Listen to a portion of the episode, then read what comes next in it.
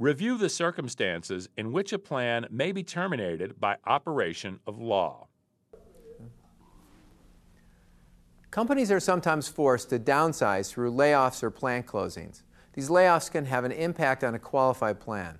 If enough employees are terminated, a partial termination has occurred, and those employees who have been terminated must be fully vested in their benefits. Revenue Ruling 2007 43 created a rebuttable presumption that a partial termination has occurred if the turnover rate is at least 20 percent. For example, Plan X has 120 participants at the beginning of the plan year. Due to economic conditions, the company lays off 20 employees. Now, in addition, eight employees terminate on a voluntary basis, which can be documented. Now, these terminations will not count in determining the turnover rate, which in this case is 16.67%, and we do not have a partial termination. Now, even if more than 20% have been terminated, whether or not a partial termination occurs is ultimately dependent on all the facts and circumstances in a particular case. For example, if the facts indicate the turnover rate for an applicable period is routine for the employer, that could result in a finding that there is no partial termination. Another way for the employer to address this issue is to simply fully vest any employees who've been terminated. With relatively short vesting schedules allowed today, this may not be a very costly option.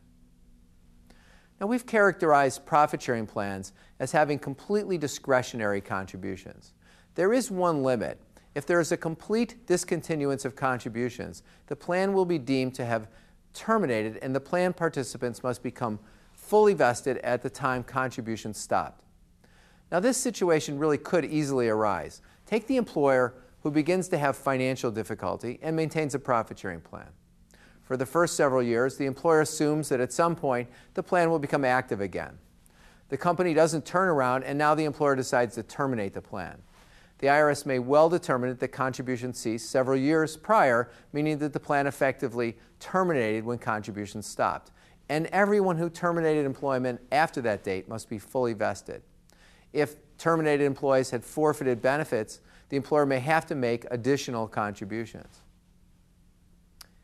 In the case of a defined benefit plan covered by the PBGC insurance program, the PBGC has the right to initiate an involuntary termination in limited circumstances.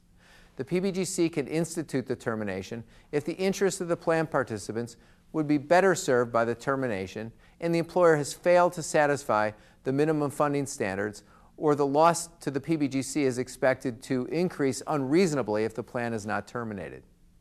The PBGC must terminate a plan if assets are unavailable to pay benefits that are currently due. Significant business events such as bankruptcies, mergers, and other similar transactions can result in employers abandoning their retirement plans. For many years, custodians such as banks, insurers, and mutual fund companies were left holding the assets of these abandoned plans without any clear authority to terminate them and make benefit distributions. In response, the DOL has established rules that allow the service providers to identify an abandoned plan as well as simplified procedures for winding up the plan and distributing benefits to participants and beneficiaries. The procedures relieve the service provider of having to formally terminate the plan or file Form 5500 reports, although a final report to the DOL is required.